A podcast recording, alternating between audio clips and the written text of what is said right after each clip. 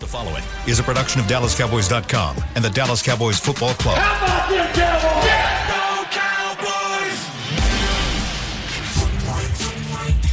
Go Cowboys!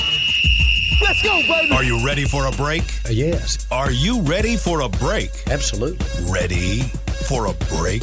Yeah, and so much for that. It's time for The Break on DallasCowboys.com. We were on the break! With Nick Eatman, David Hellman, Ambar Garcia, and Derek Eagleton. It is Wednesday, May 18th, 2022, Season 18, Episode number 9. Welcome to the latest edition of The Break. We are live from the SWBC Mortgage Studios at the Star. Got my crew, Nick, Amber, and Dave with me. We only have a few more shows here before we get a little bit of a break before training camp, but we're already talking about training camp, so you guys get ready. There'll be lots of storylines to follow throughout our time out in Oxnard this year. We'll be back to normal. I think Amber might be with us a little bit. Obviously, Dave and Nick are going to be there. There's no other place that they could be, but got a lot to do. Love hearing that from my boss. Yeah, I mean, like got a lot to do. Nobody's told me anything, so that's great. I know we're getting past COVID for the most part. Yeah, but still, you're still like obviously this is happening. It's like there's no obvious to anything. Except unless something changes with regard to COVID, looks like we might be back on to some normal things. I know I had a conversation about us having our normal spot at training camp. We don't have to be secluded in some trailer like we were last year. And so that's a step in the right direction. I'm excited. It's just kind of funny to me just because yesterday I had this conversation with you in a meeting about training camp. You're like, well, I don't know anything. We don't know yet. It's too early. And then you come on the air and you're like, well, it looks like it's going to be back to normal. Like, okay. Yeah. Like we're talking about training camp. That doesn't have anything to do with the number of people that are going. It just has everything to do with we're going to be there. We will be there. Cool. Well, either way, we've started seeing that here already. Yeah. You know, we got access back to normal. You got open locker room. You go in there. That hasn't happened in, 3 years? Years, yes. It feels like, That was cool. I mean, I was in the locker room the other day this weekend, and I was kind of surprised that, you know, the guy would stand at his locker, and there would be a lot of people around it, and there's and nobody had on masks. No one had, you know, well, not most people. Yeah, most people did not. There were some, but for the most part, no. Yeah. Well, speaking of which, let's talk a little bit about the rookie minicamp. There were quite a few media people out here covering the Cowboys this weekend. Let's start first with just some general observations, because I know sometimes when you see guys on draft day or when you've watched the film on them, you kind of have an opinion of them, and then you see them in person and you get a different opinion, whether that be just in their physical appearance or whether that be, you know, seeing them run around a little bit. Let's start first. Let's go around the table. Just give me one general observation of a guy you noticed that something stood out to you about him. Let's start with you, Nick. Well, I'm probably not a good person to start with here because it's so hard to evaluate this. We know this. So when we were writing something on the site about pick two guys, I picked two guys and had nothing to do with them on the field. That's fine. One of them doesn't even practice. Damone Clark. Yeah. But I really love what I saw from him as far as being engaged and not. Like, he's not practicing, but he is doing as much as you possibly could do. He's standing behind there. He's looking what the linebackers do. He's still taking the same steps. He's like inching to get back in there. From what it sounds like, Britt Brown, the obviously the director of rehab on the medical side, he likes him. So I mean, he likes him. He's like, this kid, you know, and that's kind of hard to do for him, you know. But he's coming in here. He's ready to go. And I think whenever he does get back, I think he's going to be like he's taking these mental reps. It's good. Yeah. Amber. One of the things that I noticed, just for the most part in general, just their physique, mm-hmm. you know, the body type. That some of these guys, they showed up here like with some good amount of muscles, and we see the difference between rookies and like year two, the kind of like the changes that their body go through. Mm-hmm.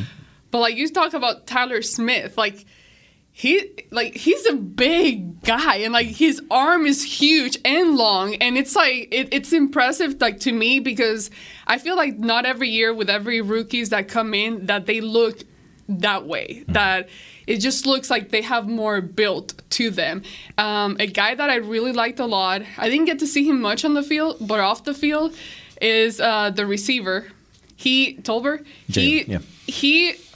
I'm a fan. he's such a cool dude. He's very, very nice. I loved him. I'm rooting for him already. As soon as you get someone with such a good personality and just a good vibe, you instantly become a fan. So I'm looking forward to what he can do. And then real quick, another guy, I did not get to meet him in person, but Nick did us a favor for Somos Cowboys. He got an interview, got him to speak, but currently he is the only kicker on the team, and that's Garibay. Oh, sorry. Jonathan Garibay. Okay. Yeah. Come on, get it right, Nick. Jonathan Garibay. No, but he's a Mexican descent, so obviously we're going to be putting a lot of stuff out on the Somos part. But just really cool to see. I haven't seen him kicking and stuff, and that surprises me that he's currently the only kicker on the team. And the fact that they cut, how do you say his last name? Nagar. I'm always scared to say the last name. Nagar. Yes. They cut him. So that was kind of... I don't know. It just caught me off guard. I didn't expect that to happen. Not sure why exactly that happened. Say his name for me again. Garibay. Garibay. Okay, good. But you can say it in English too. Garibay. I prefer it like that. Jonathan Garibay. It was a no. That's not it. It was a clerical move to fit somebody else onto the roster. Like they, in all likelihood, will bring Nagar back or somebody else. Like they're not just going to hand the kicker job to Jonathan. Yeah. But he has a shot to absolutely. I mean, I would call him the favorite right now. But like, there will be another kicker at camp, even if he's not here right now. I agree with what you said at the top, AG. I feel dumb for how impressed I was by Tyler Smith because, like, he played left tackle at a high level in major college football. Like, you have to be an athlete to do that. But I was pretty impressed by his athleticism. Like, he hasn't played guard since he was in high school. He didn't really play tackle at all. Like, he spent all of rookie camp at a new position.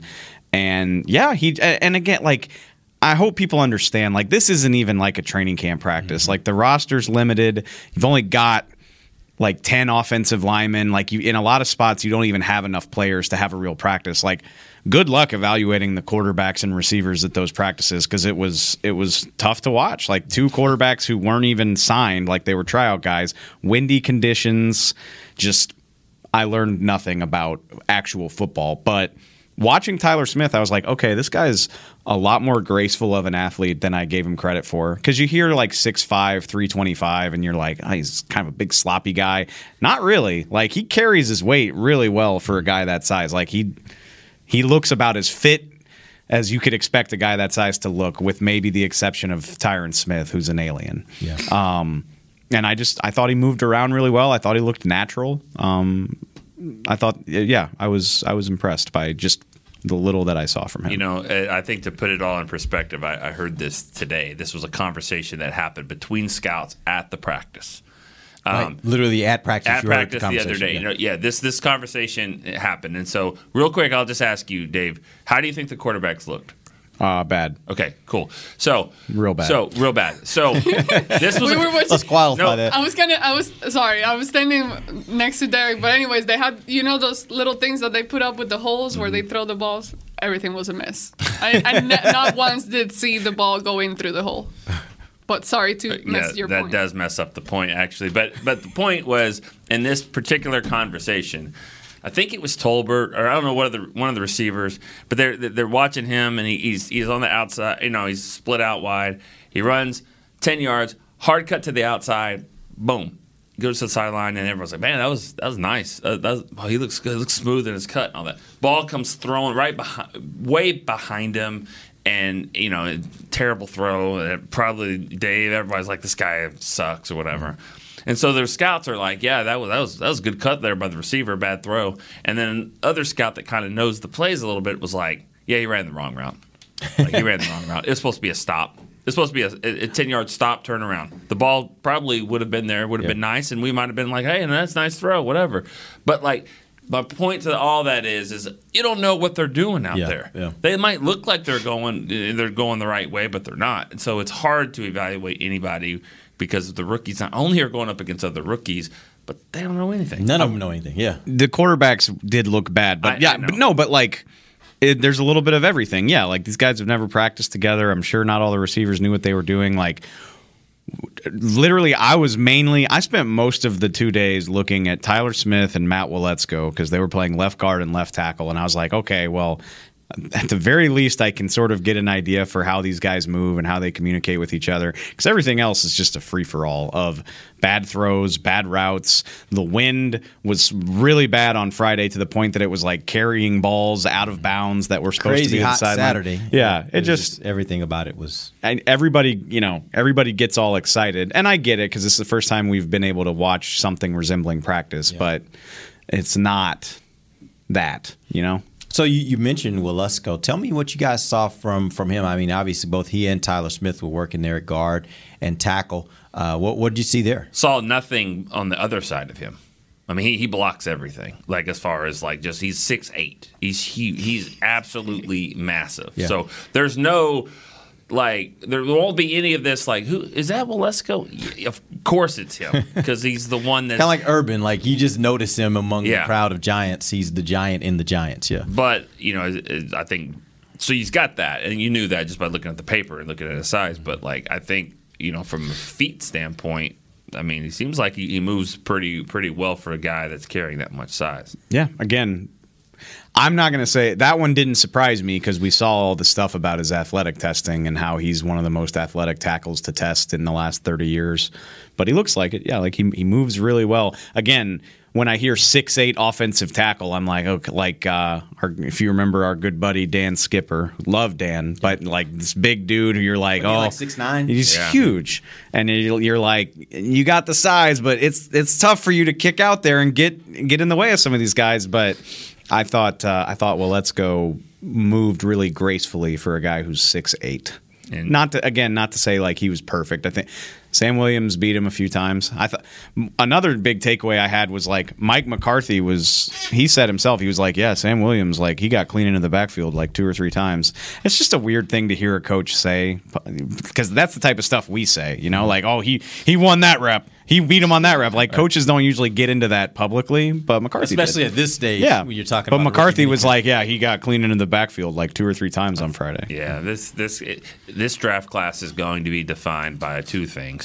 Can Tyler Smith, be a great starter somewhere, whether it be the guard or tackle, if he's going to be that, and can Sam Williams just stay on the field and don't get in trouble. Don't just mature a little bit. And I think he knows that, and everyone knows that because I think athletically he's got it. Yeah. You could just tell by some of the drills, by some of those things, he's got it, and he always had it. He had it at Ole Miss. It was just some of the other things that dropped him to the second round. But if they can figure that out for him. So I guess we're calling him Sam now. We're not calling him. No, he's calling himself Sam, which is Oh, okay. So back to Sam. So back to Sam. You guys, I'm all over the place. Y'all keep calling him Sam. No, and I'm no. This is on him. No, that is a him thing. Okay, all right. He said, "Call me D," and then I think he was like, ooh, it's weird that a bunch of strangers I've never met are calling me by a name that that's reserved for my people, which I totally get. If somebody if you call me by a cute nickname and I don't know you like that, I'm like, yeah, right, Tiny Jim. Tiny Jim, well, or that became the people's name for you. I was gonna Tiny Jim. Just, I didn't really have a choice, but if you call me Davey and you're not my mom or my girlfriend, I'm don't call me Davey. Yeah. I feel right. Yeah. It's like me calling Nick Nicky. That just doesn't work. Yeah. He hates that. But I think I call you that when I want to. Right? I think Sam was have someone else in our group named Nicky. It causes confusion. Okay, is that the reason why we're gonna get away from that? So. All right. Yeah, he said you can call me Sam. We've talked about him. We've talked about Tolbert a little bit. One guy we haven't talked about that I wanted to get some initial impressions on was tight end Jake Ferguson. What'd you guys see there? Anything interesting on the field, off the field? I just think he needs got a story coming up on him today. Yeah, and, who's writing? Rob. Okay, good. And basically, him being number 48, and Daryl Johnston was a great blocker, at fullback, and that's one of the things that they want to see if this guy can do. That's why they drafted him, and I think I gotta go read the story. But apparently, it's been pressed upon him that number 48 means you better block, and so I think somebody was like, okay, don't mess it up, don't mess up the number. I don't remember what it was. If I was Jake Ferguson, I'd be like, okay, cool. Like, I'm not going to be 48 when the roster's cut down anyway. Like, I'll wear it until September 1st, but maybe. Who in their right mind wants to be 48 if they're not a fullback? Like, I'm moving into 80 the minute it becomes available or whatever. Yeah. Anyway. Yeah. 82. Don't know about that. I just he's coming from Wisconsin. I think he has the know-how and the willingness to do it. That's not what I'm saying, but honestly, my main impression, like a lot of tight ends coming out of college, I'm like, you need some protein shakes and some time in the weight room, buddy. Yeah. I just it is what it is. He's like 245, 248, something like that. It just, like I said, I'm not questioning his ability, but like that's something with rookies, especially at those types of positions where it's like he will look like a different player this time next year, I'm sure. I mean, what tight end has ever come in his first year and has been like, this guy's a stud? It's really tough to do, especially the Cowboys haven't drafted a first round tight end since, I don't know, David LaFleur. I mean, and he wasn't that great. Obviously, he got hurt. But, like, Witten took some time. Mm-hmm. Yeah, Schultz, I mean, we said it on this show. We didn't think he would be on the team. No, yeah, we were already Blake Jarwin needed a lot of development. If you're good enough to come in and ball as a tight end immediately, you're usually a top 20 pick. Yeah. I mean, I'm sure there's an outlier somewhere, but we've talked about it before. Even Travis Kelce needed a year where he really didn't do anything for the Chiefs as a rookie. Which is even more remarkable how good Kyle Pitts was this year. It tells you just how good he is. T.J. Hockenson, Kyle Pitts, like those guys go high. Yeah. And Kyle Pitts wasn't drafted for his blocking ability, obviously. Not at all. And that's the thing. You're asking more of a guy when you're looking for that person to be able to help block in the game. Like, you need those muscle and strength. Like, you can't be just trying to run, escape, catch a ball. Like, now you're looking for someone who has the power to push guys around and hold them down. So that's going to be – I mean, we'll see if that happens this year, but it's going to be a challenge. I still think Sprinkle's going to have, a chance to stick around because nobody's really doing what he does. Just, I mean, and it's not great. I mean, they're trying to get better from that, but you still need a true blocking tight end. Yeah, I'm sprinkling. Throw Sean McCune in there too because he's a similar player to Ferguson, but this will be his third NFL season. You have an advantage of A, knowing what you're doing, and B, he has spent that time in the program. So, I'll be curious because like the ideal scenario is that Ferguson is good enough to grab the backup job right away, but that's a lot easier said than done. And if Tyler Smith is the guard, which sounds like he will be, and I know this isn't a great plan, but like.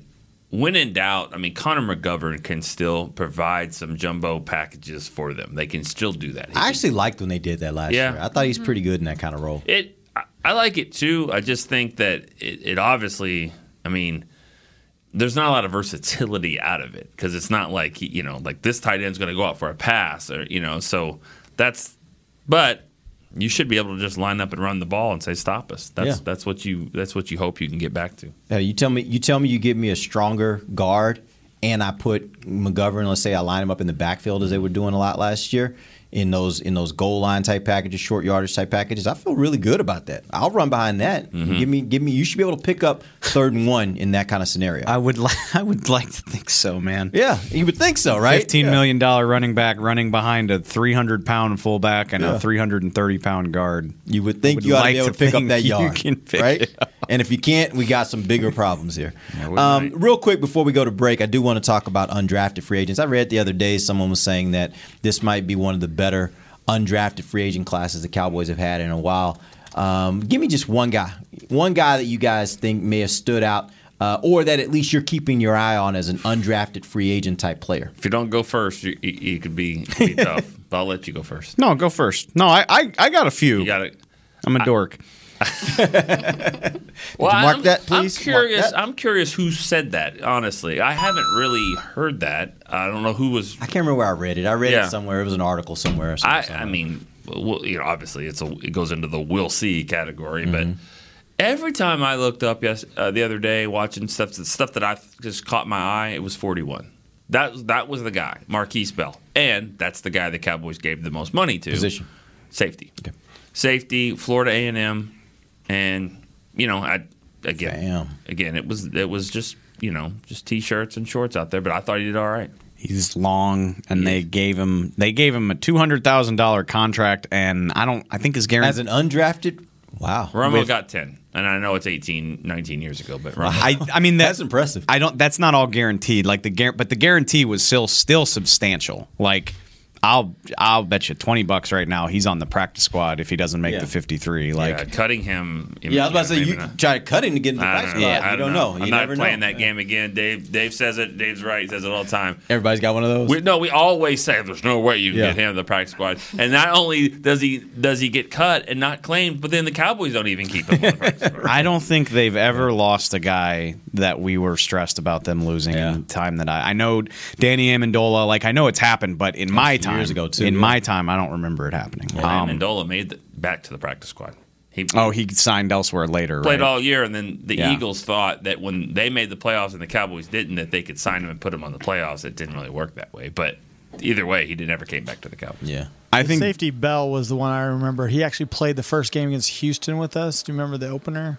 Remember that another safety named Bell? Jason Bell? He was a special teams guy. And did he go? He ended up playing for Houston, right? Yeah, our first game, and he had like a big special teams. We I know you're talking about. Over, I know you're talking about. And he actually played against his first game and just killed us. Yeah, Jason I know Bell, you're talking about. Yeah. UCLA. Yeah, I remember that. Yeah. That's all. I think Bell is the right answer. Garibay shouldn't even count because he's a kicker. Like I mean, of course he's going to have a role. Don't ask me because, I mean, I know it's my job, but. Unfortunately, all my attention did go to the kicker, and just because of his background, the kicker's probably the right answer because he's the only guy on this list that has a chance to start at his position. Yeah, exactly. But, how about these centers? Yeah, the centers are really interesting. Again, like the Cowboys just refuse to believe that they need another one for whatever reason. I don't know. Farniak's working at it. That's what we keep hearing. But, I mean, Alec Lindstrom was widely seen. I saw grades varying on him from 4th to 6th round. I mean, it's a guy that a lot of people expected to get drafted. Coming out of what school? Boston College. Okay. And then I don't know as much about James Empey from BYU. He's also a center. But, like, probably the best two centers that didn't get drafted are both here right now. So if one of them has a good camp, that makes a lot of sense. And then I was... impressed isn't the right word, but like I just noticed a couple of the corners, Isaac Taylor Stewart out of Southern Cal and Quandre Mosley out of Kentucky. They're Dan Quinn DBs. Like they've got 33, 34 inch arms, something like that. And like you could just see them. They were poking at balls that a shorter guy wouldn't have been able to get to. And I was like, you look like DBs that Dan Quinn would want to keep around and develop. And so maybe that means practice squad, but those are two guys that I noticed. Maybe I'm dyslexic, but also 41 and number 14 stood out a lot. Is that Fryfogle? Fryfogle. From Indiana receiver. Ty Fryfogle. He seemed to catch a lot of passes in the Saturday practice. So, again. Fryfogle. Yeah, receivers. Names this year. Receivers are good names to know because they're only James Smith not going to have a ton of them at training camp with this current makeup of the roster. Yeah. Who else stood out? He's not a rookie. Is that T.J. Vasher from Texas Tech last year? He was on the injured reserve all last year. He's like 6'6", and I mean he's that big. I didn't realize he was that big. He's enormous. He's huge, and he probably weighs less than me, despite being a foot taller than me. Yeah. Which I'm working on that. Don't worry about it. Like he could probably dunk on a 12-foot goal. He could probably what? He could probably dunk on a 12-foot goal.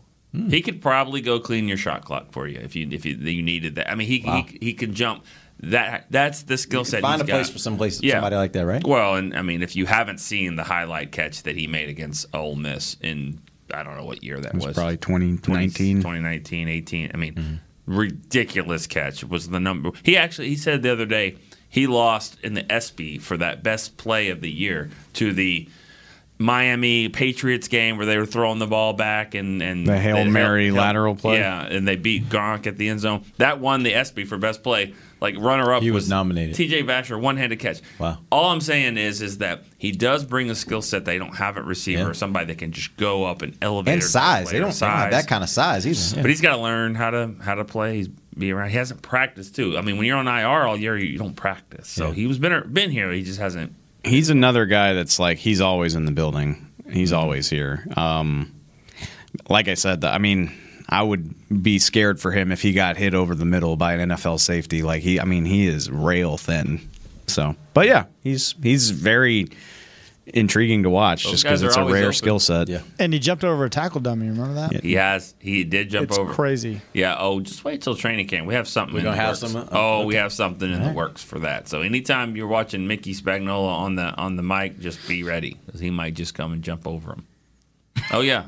Is that what we're doing? We talked about it. What's funny is that Shannon was. Yeah. We were talking about it, and Shannon was like, "Yeah, we got to get Mickey to do that. He's gonna do that to Mickey. It's like he could do that to you. He could do that to me." Did we run this by legal and HR and everybody else? We haven't run it by anybody yet. Okay. But let's have that discussion. I don't think he's gonna touch anybody. I just think he's just gonna hurdle people. All right. Let's take our first break. When we come back, we're going to talk a little schedule release. There was some interesting things in this schedule. I'm interested to hear these guys' opinions on what they think came out of the release of the Cowboys schedule. And in our final segment, we got a little see or no. We haven't done that in a while. Amber's got some questions lined up for us. Let's go to break. We'll be right back. DallasCowboys.com radio. At AT&T, everyone, new and existing customers, get our best deals on every smartphone. Why? Because you deserve it. For turning your living room into your office and your gym. For teaching Grandma how to video call. And teaching her again. It's the button on your left, Nana. Okay, your other left. It's not complicated. Everyone deserves something new.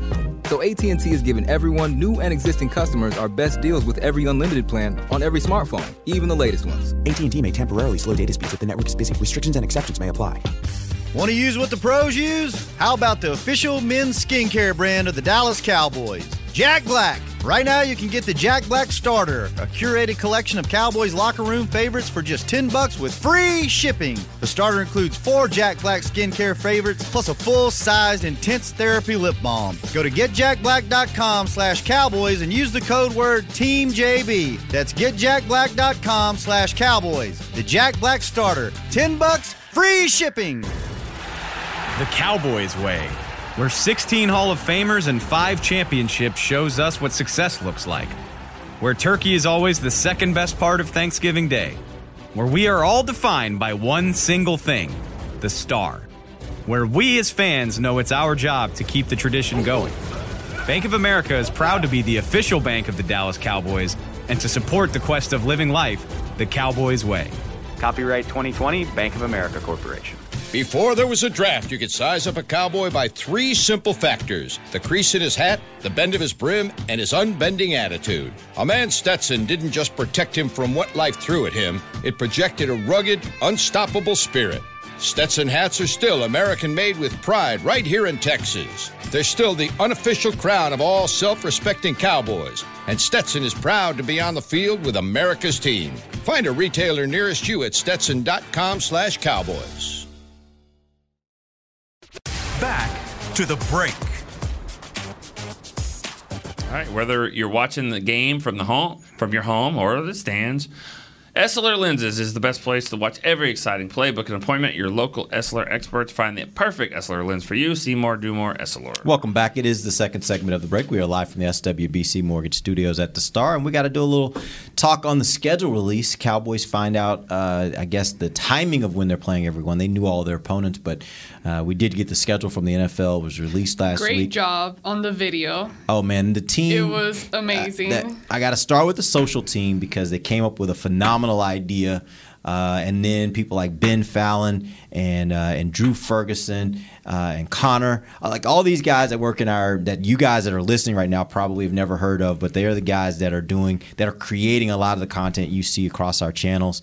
They all did just a phenomenal job with this project, and I couldn't have been happier with the video. It was really well done, and I love the fact that it kept true to Stephen A. and also kept true to us, right? So it was a fun video. If you haven't seen it, you can go check it out on any of our channels, but it was a fun video. Really one of the most creative things that we've done, and I thought it was outstanding. And whether, he's nails on the chalkboard for a lot of people, just listening to him and whatever, but I have a little bit more respect for him for what, able to do it and kind of poke fun at the whole situation because, if you don't know, it's definitely a bit. It reminds me of something out of WrestleMania for sure. But, he's stuck to it. It was good. one of the things I like about in sports in general is when people can take a step back and have a little fun with it, mm-hmm. because I think we all have a tendency sometimes to get a little too serious about sports, but it is still sports. It still is entertainment. So I kind of like when people can take a step back, have a little fun, even if they poke a little fun at themselves, and I think that's a fun thing. That flip in the middle of the thing to go from like Dallas to New York, I mean, that was sick. That was pretty good. All right, so let's talk about the schedule at least. I want to go around the table, and I want you guys to each give me two things. One, best thing about the schedule. Two, worst thing about the schedule. Let's start with you, Dave. Ooh, best thing about the schedule. Best thing about the schedule, worst thing about the schedule. Oh, geez. I'll start with – sorry, Katie. You sound like a – I didn't do that on purpose. I don't know. What is the best thing about the schedule? I'll start. Like, all right, Nick, you go first. I'm not trying to make it sound like the NFL screwed the Cowboys because I think this is a manageable schedule, but it's so much easier to look for the things that look hard than the things that look manageable. Yeah, Nick, I mean, go ahead if you got something. Yeah, I mean, the best thing about the schedule – now, we'll see what it's like to get there. But, you know, if you're not dying by Thanksgiving, then I think it's time to roll. I mean, Giants at home, Colts at home, Houston at home, at Jacksonville, Philly at home. I mean, you got to win those 5 games. Yeah. You could. I mean, you probably won't go 5-0. That's not the way the NFL works, but you should. You should be able to go 4-1, 5-0, regardless of what things look like there. Well, that's a really. They should be favored in every game from Thanksgiving on. I mean. I guess you can't predict the future. Maybe not at Tennessee, but yeah, Indy and Tennessee are probably the two that you might not be favored. But you know, Tennessee. I cut you off twice. I'm sorry, but I mean, for all the talking we do about the Cowboys taking a step back, like the Titans are a lesser team than they were last year. They have lost. They've lost a decent amount of production. And Ryan Tannehill, probably his worst season since he got there last year. So. I'm just saying, like, I'm not convinced that that's a better team. You can't count on, I mean, same with Cowboys, anybody, but you can't just say, oh, well, they have Derrick Henry. Well, will they on December 29th? Because, I mean, that's what he does is he runs the ball and runs the ball hard, and you just can't count on. You just don't know for sure that you'll have any running back. And I guess that's probably why it's a wonderful point, like, on paper, here in May, they should be favored in their last 7 games. But, like, it's hard to even formulate an opinion about November and December NFL games. I mean, how many times have we joked like, man, in the spring, this looked like a sexy matchup, and instead we're watching Matt Castle go against whoever the other team's trotting out because their guy's hurt. So it's hard, but yeah, the back end of the schedule looks very forgiving. Like once you get done with that back-to-back road trip to Green Bay and Minnesota, everything else after that looks super manageable. It is interesting that they are giving them 2 different short weeks. Instead of doing the back-to-back Thursdays, they're going Sunday to Thursday, and then Saturday to Thursday. So 2 different short weeks in the same month. Like that sounds nerve-wracking to me. Mike McCarthy, he sort of seemed like he liked it. Maybe because they get the Saturday game, so they have a little extra time. I don't know. For me, the big thing is like, you know, people love to talk about like Dak's record against playoff teams and whether they're actually as good when they play the good teams. Well, we don't have to wait very long to find out because, I mean, it's a good bet, especially that early in the season. It's a good bet Tampa, Cincinnati, and L.A. are all going to have, you know, they'll be at full strength, and that's 3 of the last 4 Super Bowl teams that you have to play in the first 6 weeks of the season. So pretty good measuring stick opportunity there right at the very beginning. Yep. Amber, best thing, worst thing about the schedule? I don't know if best thing. I would say the most exciting thing for me is exactly seeing how it starts out the season. Those 2 teams to start back-to-back, you're starting with a bang. And it's going to say a lot. I say this, but we know how different it looks, like teams look from the beginning of the season to the second half of the season. So it's tough, but it's just going to be a big challenge. And I think that if they just run right through them, Tampa Bay and Cincinnati, it's going to be what? Well, they run through them. I mean, we'll be talking about a parade. I mean, that's what happens. Yeah, literally. I hope not. As down. I mean, I was talking about the opposing team. Oh, you mean if the Cowboys get run through. Oh, yeah. Run through. Yeah. Okay, I got you. Hold on. I got a lot of questions. We'll be starting the draft show. We'll be doing the draft show. Like, yeah. We'll be talking about Sean Payton. Sorry. That's what we'll be talking about. That's my concern, because I don't know how prepared they're going to be for the beginning of the season to start off against teams with that kind of level and with so many questions that we currently have, so many young talents that the Cowboys are just completely betting on. I mean, you talk about all the rookies and second-year guys. That's going to be hard to start the season that way and not really allow them to get more than just those preseason games to be playing an NFL-level game with all the veteran guys together. So it's just going to be a big challenge. And the good thing, or like, I don't underestimate anybody. The only thing that I'm like, oh, okay, that's kind of a break, are the Giants. That's the only team that every year I'm just kind of like, be nice to have. If Blake Jarwin was here again, he always balls out in those kind of games against the Giants. But other than that, I am not saying anything else about nobody, manageable teams or not or whatever. I've seen it happen. I buy into it. The Cowboys might win a game, and then they face off somebody else towards the end of the season that they're at a higher level, and then we see the reality of where the Cowboys really are at that time. So I'm not falling for it this year. I'm just going to let it happen, see how it starts out, and see what each team can bring, because we've seen it, I think, enough times now where the Cowboys can be their worst enemies. Like, they themselves make the mistakes and just don't go out and perform at a level that they should against the team that they should beat. So we'll see. I hear a lot of people saying the opponents can be manageable this season, and Dave just kind of went through all of them, but there's no telling. It's a wonderful point. I mean, all you can do, I can look at this schedule and I can talk myself into, the only teams that I can't really talk myself into having a decent year are Chicago and Houston. I don't see a path to either of those teams being very good. Everybody else, you never know, man. I've brought this up. Detroit might be better. Detroit's got the makings of a pretty decent roster. Jacksonville, and they've done a ton to help Trevor Lawrence. Yeah.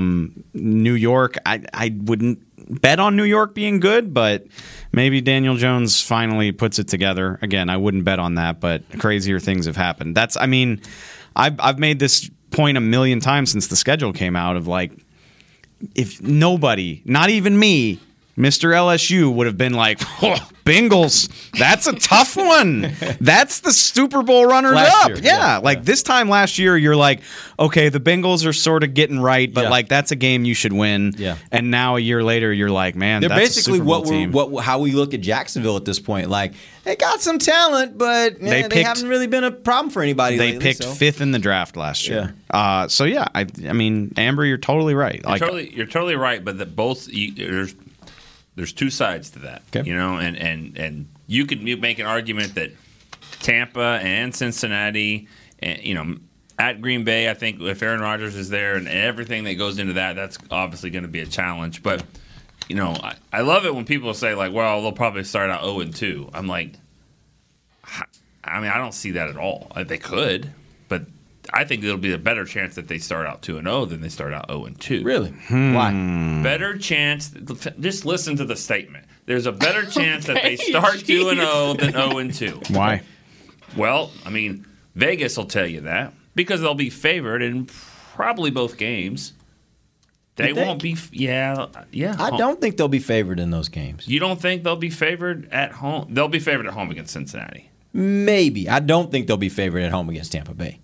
Well, I don't know why they're not. And here's another thing. Tampa Bay, the wheels were falling off at the end of the year last year. And then he retires, and then he comes back, and I'm sure that they'll be fine, but like, they have their problem. They have their issues too. They got shut out 9-0 at home to the Saints. Like, at the end of the year, they were struggling a little bit. They were beat to hell too. They lost a lot of players, like, heading down that stretch. Just saying. Yeah, and that's fine.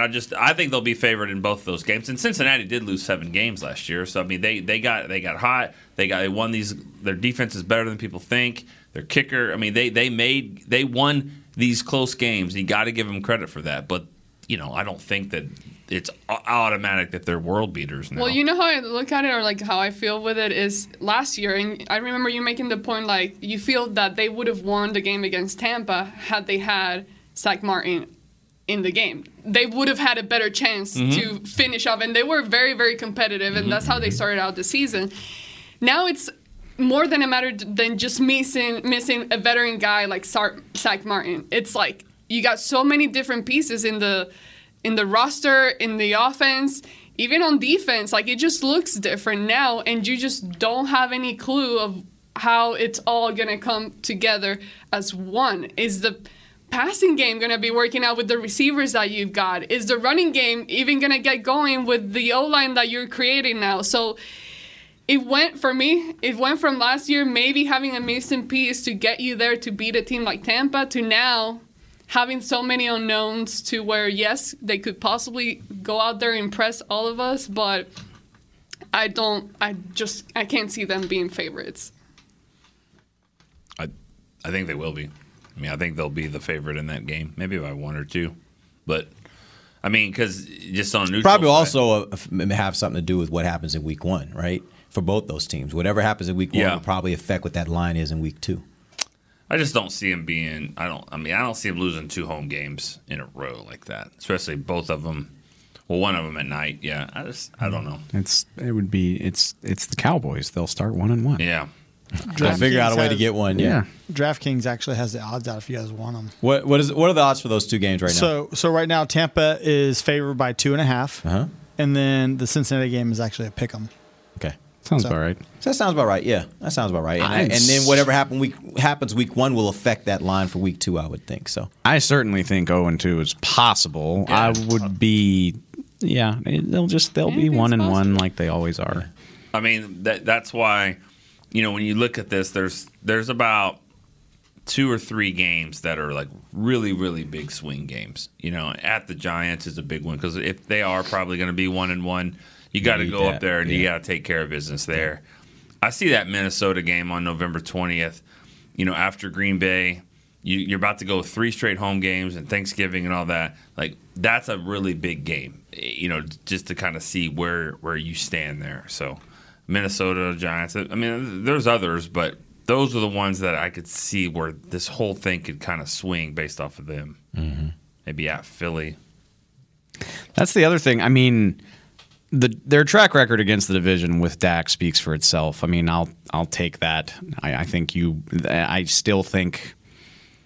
Well, that kind of goes with what I'm going to say. I still think they're probably the favorites to win the division, but man, that gap looks a lot closer than it did. Like, I mean. No, I don't think the world of Jalen Hurts, but the Eagles have put a heck of a good roster around him. Giants, I still don't. I don't believe in Daniel Jones, so I don't think they're very good. But they clearly have upgraded the talent on their team. I don't trust Carson Wentz either, but like he had other than the meltdown in Jacksonville, he had a pretty nice season for the Colts. Like he's capable. He's capable of. I think he threw like 26 touchdowns and 7 picks. Like he was fine, and if there's a good team around him, like Washington should be good enough to try to make some noise. Like again, I still like Dallas's chances, but like they're not. I would be shocked if they swept the division like they did last year. Yeah, I agree. They went 6-0, right? Yeah, yeah. Like, right. Yeah. I think I don't expect that this year. I think it's more like 3 or 4 this year. Yeah, in the division. Yeah, I agree. All right, let's go ahead and take our final break. When we come back, we got a game of C and O. We'll do that when we come right back. DallasCowboys.com radio. Hi, I'm Clint Tillison with... And I'm Jay Novacek, and we're both with... United Ag & Turf, the official tractor provider of the Dallas Cowboys. So, if you need a tractor to bale some hay, a mower to cut some grass, or a gator to get some chores done... Get a John Deere at United Ag & Turf. And then, let's get to work. Hey, Jay, that's my line.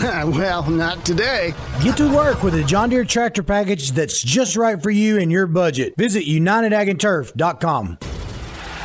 The Cowboys way, where 16 Hall of Famers and 5 championships shows us what success looks like. Where turkey is always the second best part of Thanksgiving Day. Where we are all defined by one single thing, the star. Where we as fans know it's our job to keep the tradition going. Bank of America is proud to be the official bank of the Dallas Cowboys and to support the quest of living life the Cowboys way. Copyright 2020, Bank of America Corporation. At AT&T, everyone, new and existing customers, get our best deals on every smartphone. Why? Because you deserve it. For turning your living room into your office and your gym. For teaching Grandma how to video call. And teaching her again. It's the button on your left, Nana. Okay, your other left. It's not complicated. Everyone deserves something new.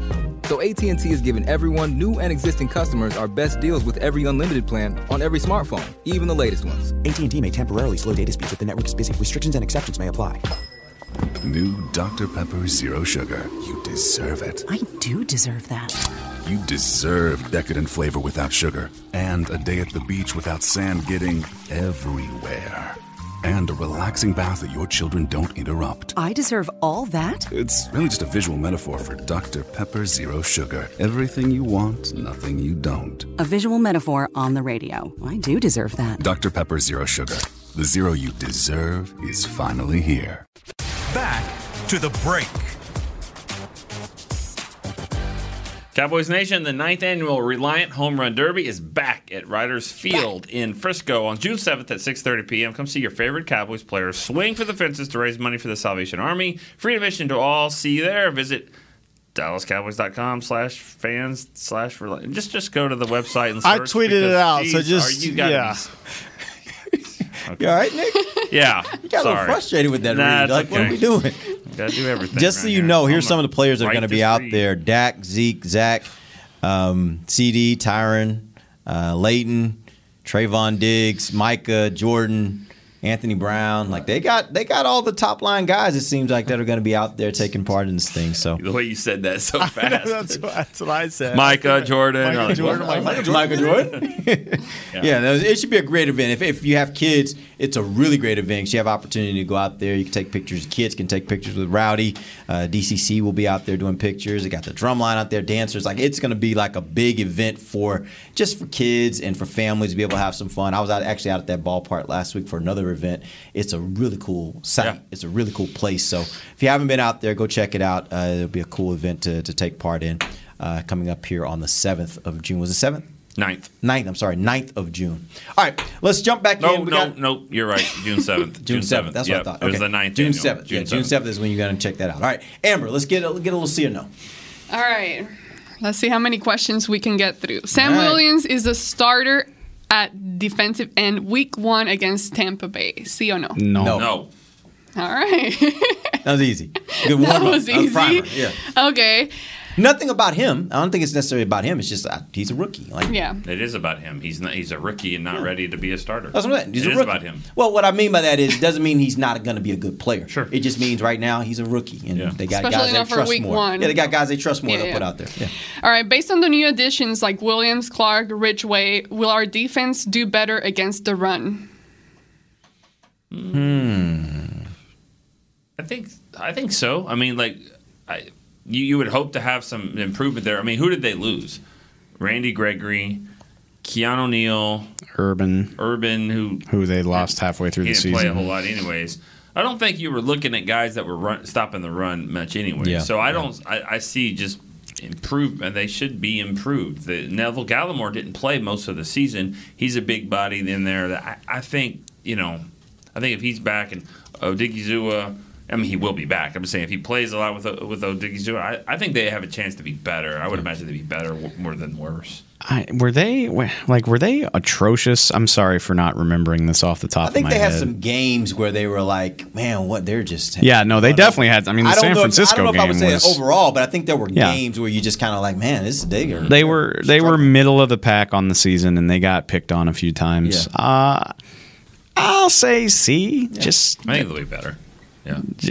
Yeah. I think that was mainly the area of improvement, I would say, that we were kind of discussing when you look at the defense. When you looked at the defense overall last year, in everything that they got better at, the run game, like stopping the run, was the main area where they kind of did show their weakness. But I mean, they were atrocious in 20 though. I mean, they were 31st, so. Yeah, I guess the reason I'm being reluctant is I don't see a huge jump, but I don't think they'll be worse. I mean, if you have Neville healthy, Osa taking another step, Adding some veteran guys, having DeMarcus Lawrence healthy for more of the year. People can roll their eyes at his ability and run defense all they want, but it's real. Yeah, I think they'll be better. All right, Micah Parsons, will he have his sophomore slump year? See or no?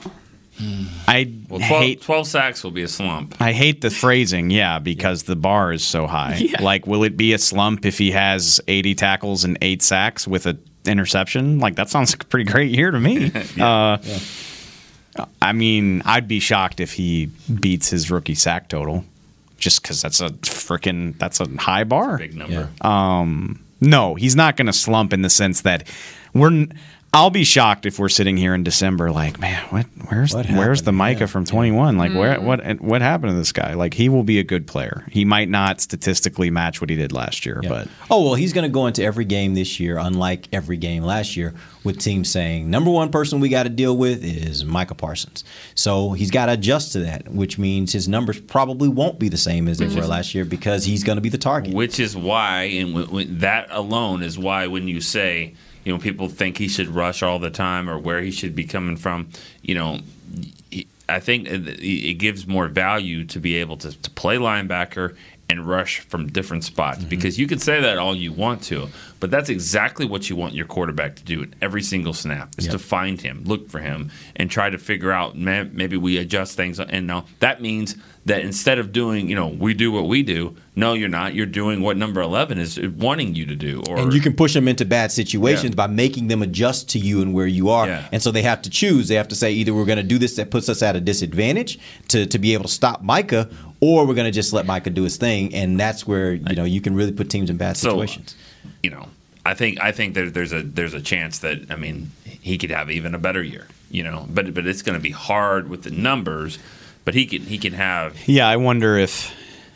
I bet the Cowboys would gladly take fewer sacks from Micah if it means that Dante Fowler is getting a one-on-one with a lesser player as often as possible. That's how you up the numbers for everybody else. And that's what makes him so valuable. And that's why when they drafted him, I was like, if he's more than just an off-ball linebacker, I like the pick a lot more than I do right now. And that's if you're playing a Rashawn Slater or some tackle that can take anybody away, then you just move him. You don't have to beat your head against the wall with a player like Micah Parsons. You move him to maximize his impact. So I would be very impressed if he statistically tops what he did last year, but he's going to be the focal point and the reason why the defense is successful.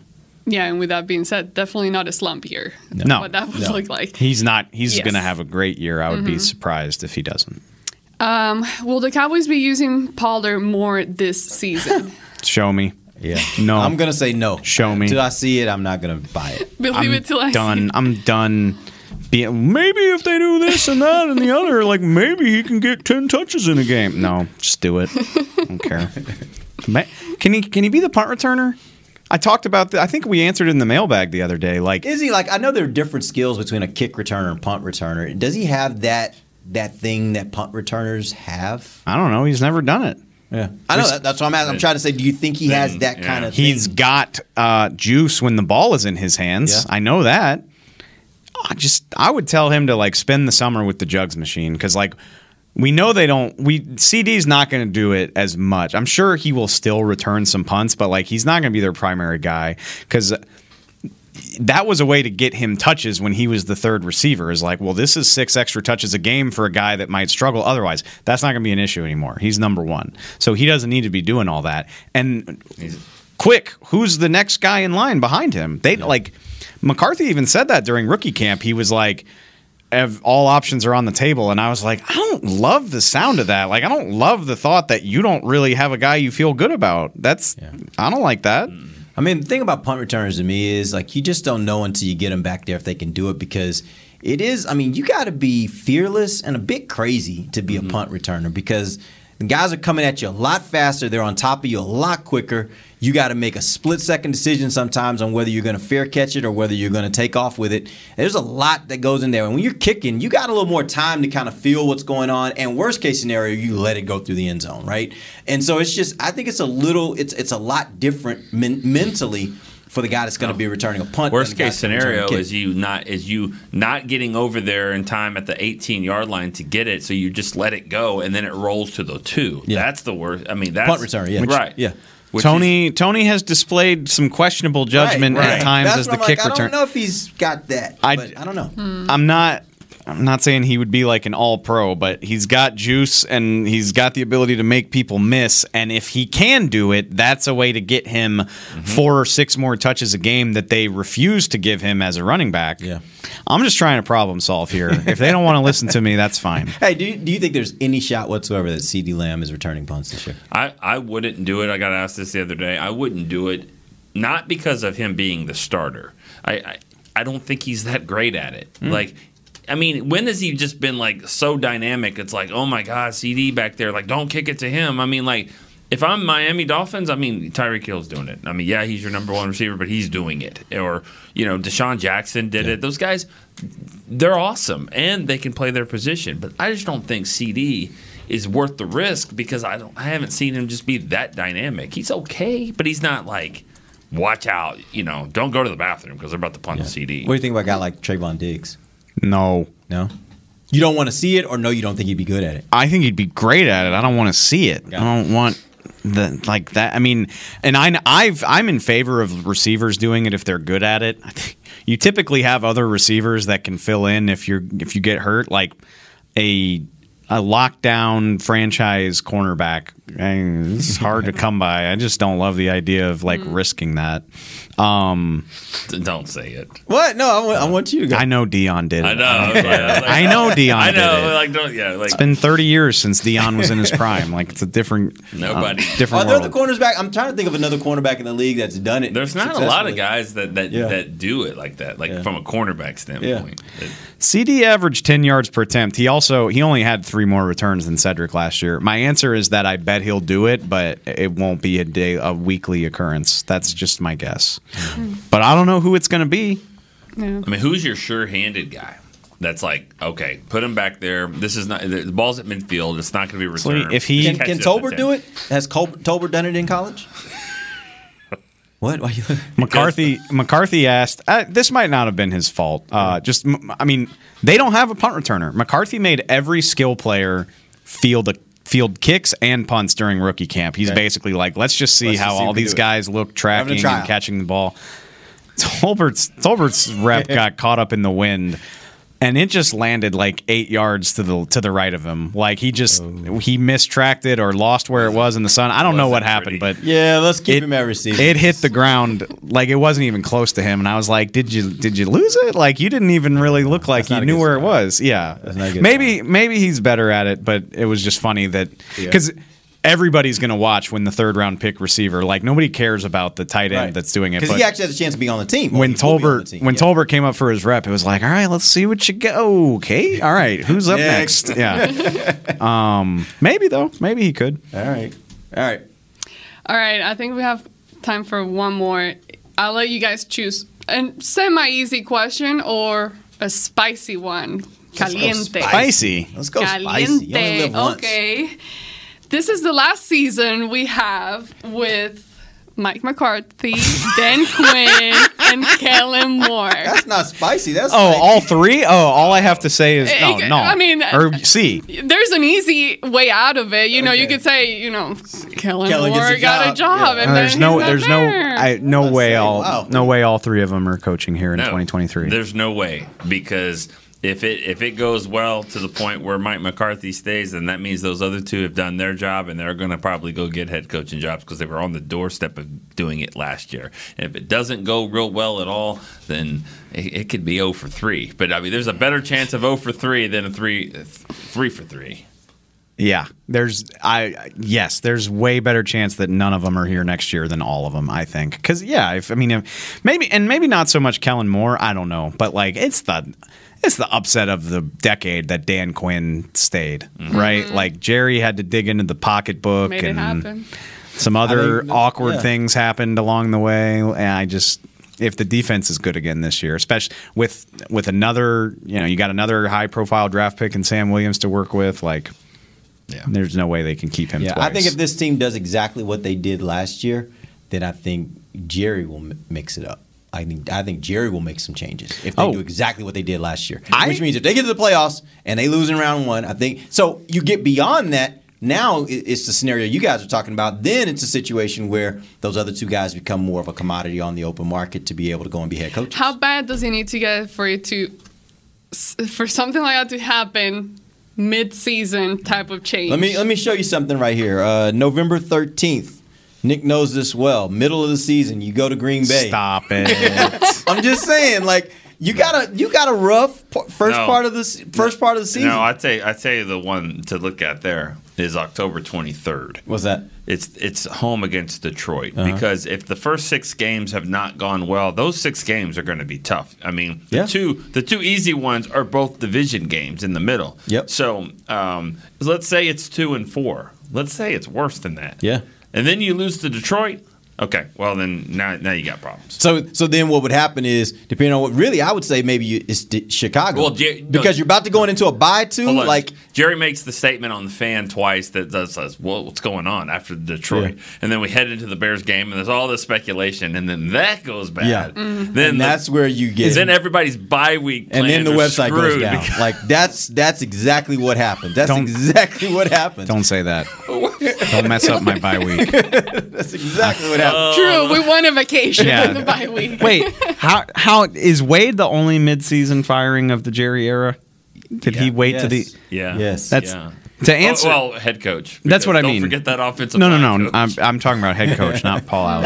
That was a the bottom would have to truly drop out. Like you would have to legitimately be out of the playoff race by Halloween, I think, for that to happen. But, that's one of the things that I don't like about the schedule. And I was, when I asked that first question about what you like and what you don't like about the schedule, one of the things that I immediately noticed was not only how tough it is at the beginning of the season, but that actually lines up when Dallas will be, we know they will be shorthanded.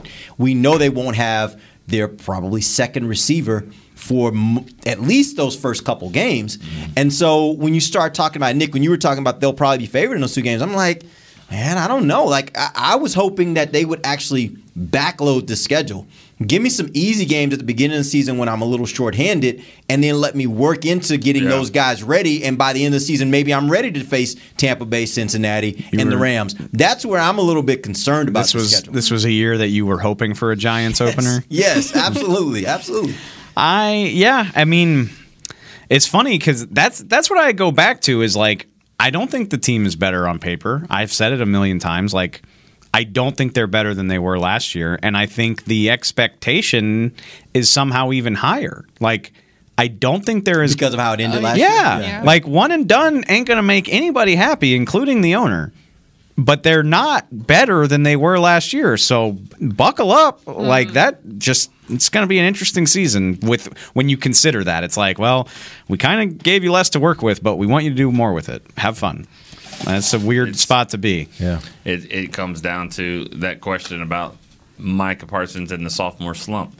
If he had a sophomore slump, that's terrible. If he's about what he was, then then we'll see what happens. But if he takes a next step. If he's better, which he could be, because this guy he says he loves football, he studies it all the time. I mean, he wants to get better. He's really hungry at it. I think he's becoming more of a leader. If he takes a next step in that direction, and he's way better than what he was, then I mean, you have a chance. I mean, you're going to be in every game. And speaking of being better, that's actually where I expect him to grow this year. I expect him to come in there. Well, what I want, I should say. What I want is him to come in here and make this entire defense better because of his attitude. We've seen how throughout the history of the NFL, there are certain players that have an ability because of not only their play, but also how they hold other people accountable to make the entire defense better around them. I think he's one of those kind of players that if he can be that type of voice where he can be that alpha that's like holding people accountable and making sure everybody's playing up to a certain standard, playing up to his standard. Mm-hmm. I think that's where you can see this defense now make a big jump because we all know it's hard. You, Dave, I think you tweeted this earlier today about how hard it is to replicate a good defensive season. That's not an easy thing to do to sustain that. But I do think if they have any hope of doing that, it's going to come from Micah Parsons making everybody better. Well, Jerry also thinks that they're going to get Micah-like production from this draft class, too. So Okay. Maybe we'll be sitting here talking about. They did it last year. Tyler Smith is the new Zach Martin. I don't think anybody was expecting what came from Micah to come from Micah. Not to say he wouldn't be a good player, but I don't think anybody expected what they got. So let's see, you know, see where that goes. Like they've said, buckle up. Buckle up for this ride because it's going to be bumpy. It's going to be fun. As usual. It's like when you're in the roller coaster and the guy comes by and pushes the bar down and you're like, it's feeling a little loose. Can you come tighten this thing for me? I don't know how I feel about this. This thing does a loop-to-loop, right? Like, can you come secure this a little tighter for me? I can still move it a little bit. That's how I feel right now. All right. Appreciate you guys joining us. We'll be back next week. We'll talk more. Till then, for Nick Eatman, Dave Hellman, Amber Garcia, I'm Derek Eagleton. This has been The Break live on DallasCowboys.com radio. This has been a production of DallasCowboys.com and the Dallas Cowboys Football Club. How about this, Cowboys? Yeah!